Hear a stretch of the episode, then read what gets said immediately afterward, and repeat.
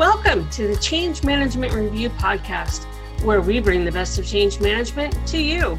In this Meet the Expert episode, Change Management Review Editor in Chief Theresa Moulton interviews Jamie Shapiro, founder and CEO of Connected EC and the best selling author of Brilliant Be the Leader Who Shines Brightly Without Burning Out. Jamie shares with us her vision of bringing a new form of full body coaching to people in the business world. We hope you enjoy this episode. Welcome to the Change Management Review podcast with Jamie Shapiro. Uh, Jamie is the founder and CEO of Connected EC, and I'm Theresa Moulton, editor in chief of Change Management Review. Let me tell you a little bit about Jamie. Jamie Shapiro is a leading authority on connecting leadership performance and well being, and the best selling author of Brilliant Be the Leader Who Shines Brightly Without Burning Out. Having experienced burnout in the corporate world, she understands the incredible pressure we face in our lives and the difficulty in staying connected to professional and personal goals in demanding environments. Through her corporate career, she realized that toll that high pressure, stressful, and demanding roles can take. She left the corporate world with a mission to make changes for people and organizations. Jamie's vision is to bring a new form of full body coaching to people in the business world. Her company, Connected EC, helps people develop a keen awareness of how both their health and mindset have an effect on their capacity to reliably tap into their capabilities. Jamie has brought executive coaching and well being together to give people a new approach to leadership leadership, health, and outstanding personal and professional and organizational performance. Jamie has been coaching and developing high performing teams since 1998 in executive roles with large scale corporate companies and now externally. She is helping executives and teams within leading companies and organizations, including Comcast, GE, and Magellan Health. Jamie has an MBA and a Master's of Information Technology and is certified as both an executive coach coach, and a nutritionist. So without further ado, I'd like to welcome Jamie Shapiro. Hi, so nice to be here, Theresa. Thanks for having me today. Yeah, very excited to have you today. Um, you know, it's so intriguing for me to speak with you because um, being a change management consultant myself for 25 years, um, you know, the one thing that always has, uh, I think, been a problem, even for consultants on uh, doing this work is um, you know retaining a state of well-being uh, in the intensity of the work they do never mind where our clients are you know yeah. so so this is really great mm.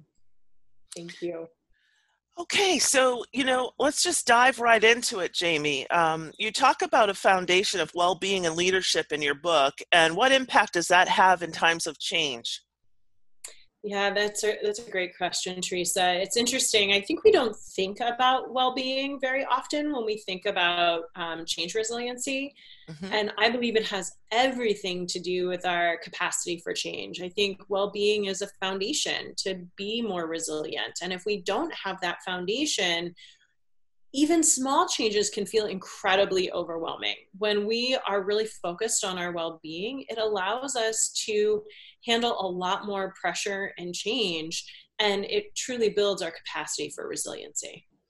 Yeah, I can see how that would that would be really important. Um, one of the questions that I had was, you know, what would you include in a foundation of well-being? Yeah, it's there are so many different aspects of well-being and i really separated it into four categories. And as overused as these four categories are i still think they're really important. So i think about body physical resiliency um, mental you know that intellectual and mental resiliency mm-hmm. um, and well-being. And then i also think about emotional heart that well-being. And then finally i talk about the spirit category. And people ask me a lot about um, am I talking about spirituality? Am I talking about religion? But I'm really talking about what connects you to something greater than you, whether that's your environment, your community, whether that's a practice of meditation or a religious or spiritual practice. I really do believe that's a pillar of well being as well. So I think you can break those down in so many different ways, but that's how I typically break down those four categories of well being and really incorporate all the other aspects under those. Okay, that makes a lot of sense. Um, One of the things I've been wondering actually in preparing for this interview is since you've been doing this work since 1998, um, what changes in uh, the receptivity have you seen in corporate America to having well-being coaching be linked to actual change work? Oh, such a great question. So I will tell you, when I started my company, Connected EC, about a decade ago, I honestly felt like I was pushing a boulder uphill um, and trying to get people to connect the dots between leadership and change and well-being being a foundational principle and mm-hmm practice as part of leadership and change resiliency. And people didn't know what bucket to put me in. It was mm. constantly, uh, oh, are you just a health coach? Are you a well being coach? Because right. if that's who you are, we're going to put you in this bucket. If you're a leadership development specialist, we're going to put you in this bucket. If you're a change management specialist, we're going to put you in this bucket. And the more I talked about connecting the dots between leadership and well being, and well being truly being a foundation not only for our leadership, but our resiliency and our capacity for change, um, it was really it was hard i, I will mm. tell you that the first three years speaking a lot about connecting those dots i will see what i've seen over the last especially five years is this is an integrated conversation now and mm-hmm. people are really connecting the dots and recognizing that this whole approach what i call a full body approach to leadership and change is really really essential for us to be at our peak performance in these areas so while it felt like pushing a boulder uphill when i first started i do feel like it's more like chasing the boulder downhill now that oh. more and more companies are thinking about this and talking about this and integrating this into the corporate space yeah Good. Well, that's good. I know for me as um, a change management consultant on you know large scale projects, I had to do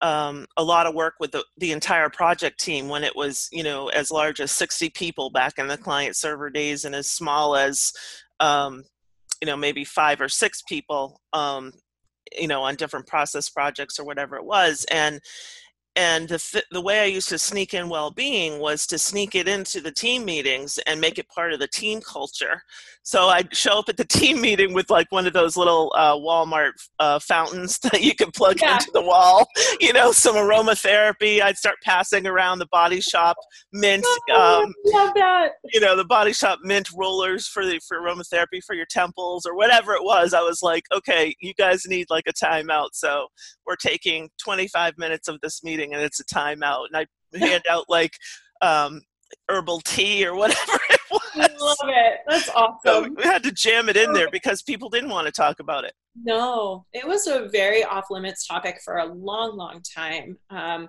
we thought we couldn't have the conversation and I'm so happy to say that what I'm experiencing with the companies that I work with is they want to have the conversation and they want it integrated now.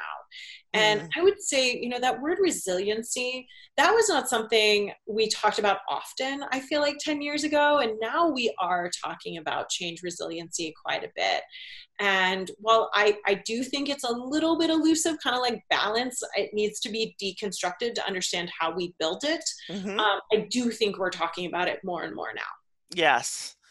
Yes. So, as you're working with your clients, um, what are some of the challenges that they typically have, you know, in kind of like large buckets? What are some of the, mm-hmm. you know, challenges that you're helping them work through from a well being perspective?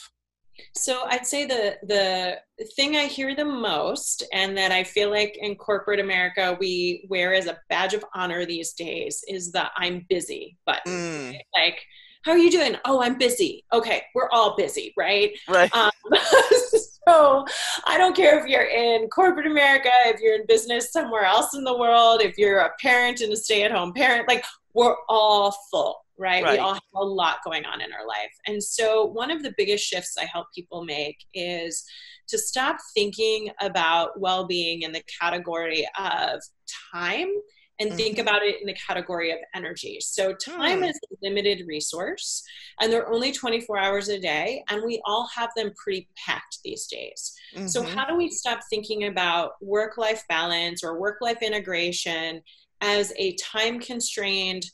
thing and started thinking about energy and how we replenish energy on a regular basis and recognize that if we have all our energy going out and not enough energy going mm. in we are going to burn out. If we have all our energy going out and not enough energy going in, and that next change happens, what happens? We don't have the capacity for it. So, how do we make sure that we're replenishing on a regular basis? And that's a shift that I really hope people make when we talk about work life balance or when we talk about work life integration or we talk about anything around the category of well being. How do we start getting energy back in? And in those four categories that we talked about mind, body, heart, and spirit how do we get energy back in? And that looks different for every individual. I remember when I was um, back in working in corporate America, I was told all the time that I needed to have more like work life balance. And I'm like, great.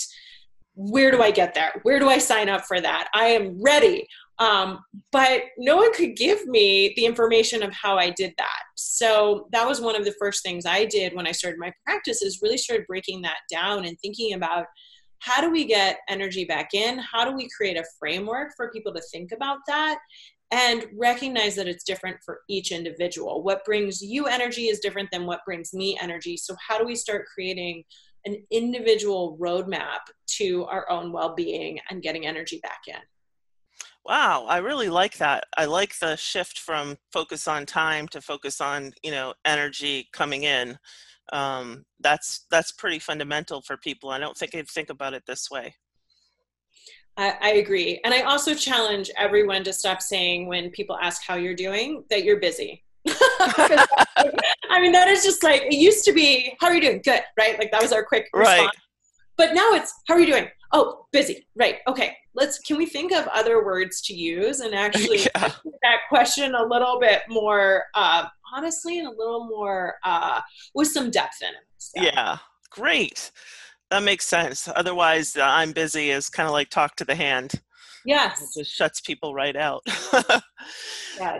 So, um, what aspects of change do you think we need to talk more about in business, and what do you think is overlooked? I think that we talk a lot about the tasks and the execution of change.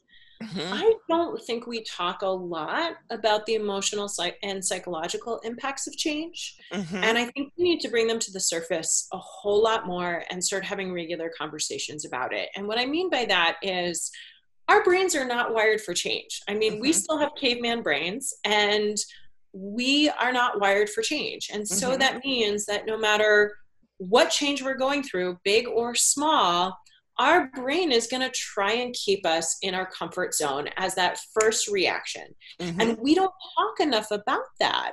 We don't talk about that we have to pass through an edge as we go from our comfort zone um, to out of our comfort zone or our, the known to the unknown. Then our brains aren't quite wired for that. So mm. we need to bring, I think, some awareness and some realism to that conversation and talk about that transparently. The other thing I don't think we talk enough about is the emotional change curve um, that we all experience in change. And the first step that we go through emotionally when we are faced with change, big or small, is we resist. And then mm-hmm. we have an emotional response. And sometimes that emotional response lasts a second, sometimes it lasts a week, sometimes it lasts much longer than that but we don't give enough space for those emotions to come through. We try and block them or compartmentalize them, or we make people wrong in our organizations for having them, where we really just need them to have some space to go through it so that they can get to that acceptance and that commitment.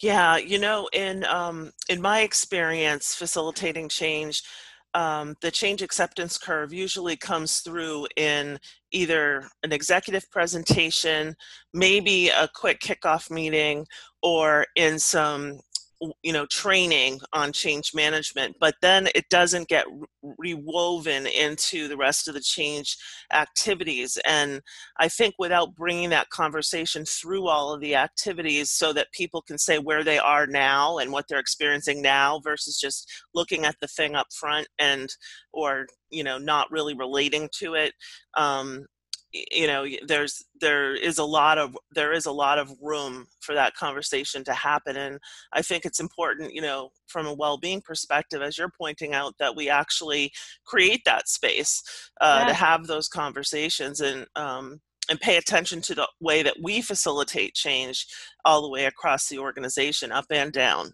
yeah and you and it's it's two things in my mind number one is as you said create the space for the conversation and then permission mm-hmm. we do not give permission for people to process change mm-hmm. we have very unrealistic expectations and one of the things that i see happen often is that we expect people to change so quickly mm-hmm. and we mm-hmm. don't give them the space or the permission to process through it mm-hmm.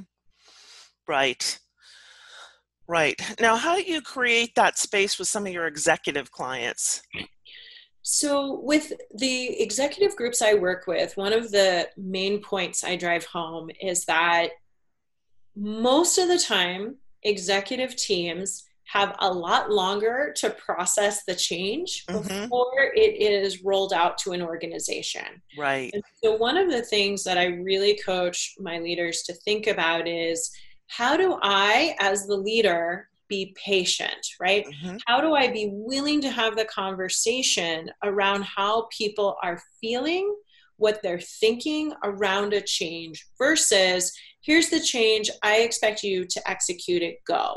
Mm-hmm. And sometimes we think that people are taking too long mm-hmm. um, to adopt a change when we don't recognize as the leadership team we've had six months to think about this change to get used to it we went through our emotional change curve six months ago and then we implement the change and we just expect people to get on board. So what i'm really coaching leaders to think about is not only how do you recognize that you've been through the change curve but how do you create the space and permission for everyone to go through that throughout the organization? How do we communicate in an effective way that gets people ready for it that gives them time um, sometimes we drop change on people and then we expect it to happen tomorrow. Mm. How do mm. we get more thoughtful in our communication and how we're communicating and how we're doing it early and often mm-hmm. so that mm-hmm. people can get ready for whatever change is happening? Yeah, I agree. And I think with executives, your point about, you know, them going through their change curve faster or sooner, probably, yeah, both, um, than the rest of the organization is really well said. And what I find too is if as the executives go through that change curve before the rest of the organization and say it's a reorg, but they're not being reorged, just the people under them are being reorged, then they get comfortable because, oh, I'm not impacted. So what they're focusing on for change is now doing it to the rest of the organization versus facilitating the space to have those conversations. Yes. The other thing that I think, especially in fast paced industries that I've um, worked with, there is a profile type, and I'll put this in the profile type of what I call tradition holders, right? People mm-hmm. who are a little bit slower to change, that are very um, focused on how we did things before and bring that history and bring that information. I don't think that is a profile type that's really honored and celebrated enough in fast mm. industries. I agree. if we gave those people a little more space and time to talk and share their perspective, we learn a lot about what we've done in the past that's really worked, and we wouldn't be reinventing for the sake of reinventing, which sometimes we do, and we forget our history and where we've come from and what we need to do and what we need to keep in place that's actually working. And so that is a part of the organization that I really encourage my leaders to create more conversation around. Like, what have we done that's worked in the past before we jump into this next step? Mm, I think that makes a lot of sense. It makes a lot of sense. So, um, what is one trap that you see leadership fall into and change? Uh, I know we talked about you know the curve and them coming up the curve 1st mm-hmm. Is there something else that you you've discovered comes up as a common challenge? I think there are a couple common challenges that I see. A couple that I've already touched on. Yes, impatience. That is a common challenge, mm-hmm. right? I've gone through it. Um, I have a tendency to be able to change quickly, and I don't mean I, I just mean as the leader, they have a tendency to be able to change quickly, and so their impatience is mm-hmm. there. And impatience actually creates more resistance instead of acceptance. Yeah. Um, number two, I think there's an issue with recognizing that if we don't have a foundation of true well being, one more change can really break an organization. And so we need to focus more on how do we create that foundation of mm-hmm. well being? How do we make sure people have capacity? Mm-hmm. Right. So that's really important as well. Um, you know, there's there's also what I would say besides that piece there's also the trap that we don't create the space for what we talked about emotionally for people to process mm. um, and and i mean that from you know as we talked about right there is this emotional part of change but i also think we don't honor people that maybe in that category of tradition holder right mm. we don't create the conversation for them to really hear their perspective and to make sure we're acknowledging that perspective and learning mm. from that perspective. And a lot of times when I'm working with leadership teams, I will ask them, you know, what category do you think you're in? Are you a leaper, someone who just jumps into change as fast as possible? Are you somebody who builds bridges and really understands that quick change mentality? Or are you a tradition holder, really looking at previous processes, being really thoughtful about the change and making sure that you're taking steps in the right direction. And most of the teams I work with will put themselves in that leaper category. Mm. And I ask them, so how are you taking care of the people who are not in that category? Mm.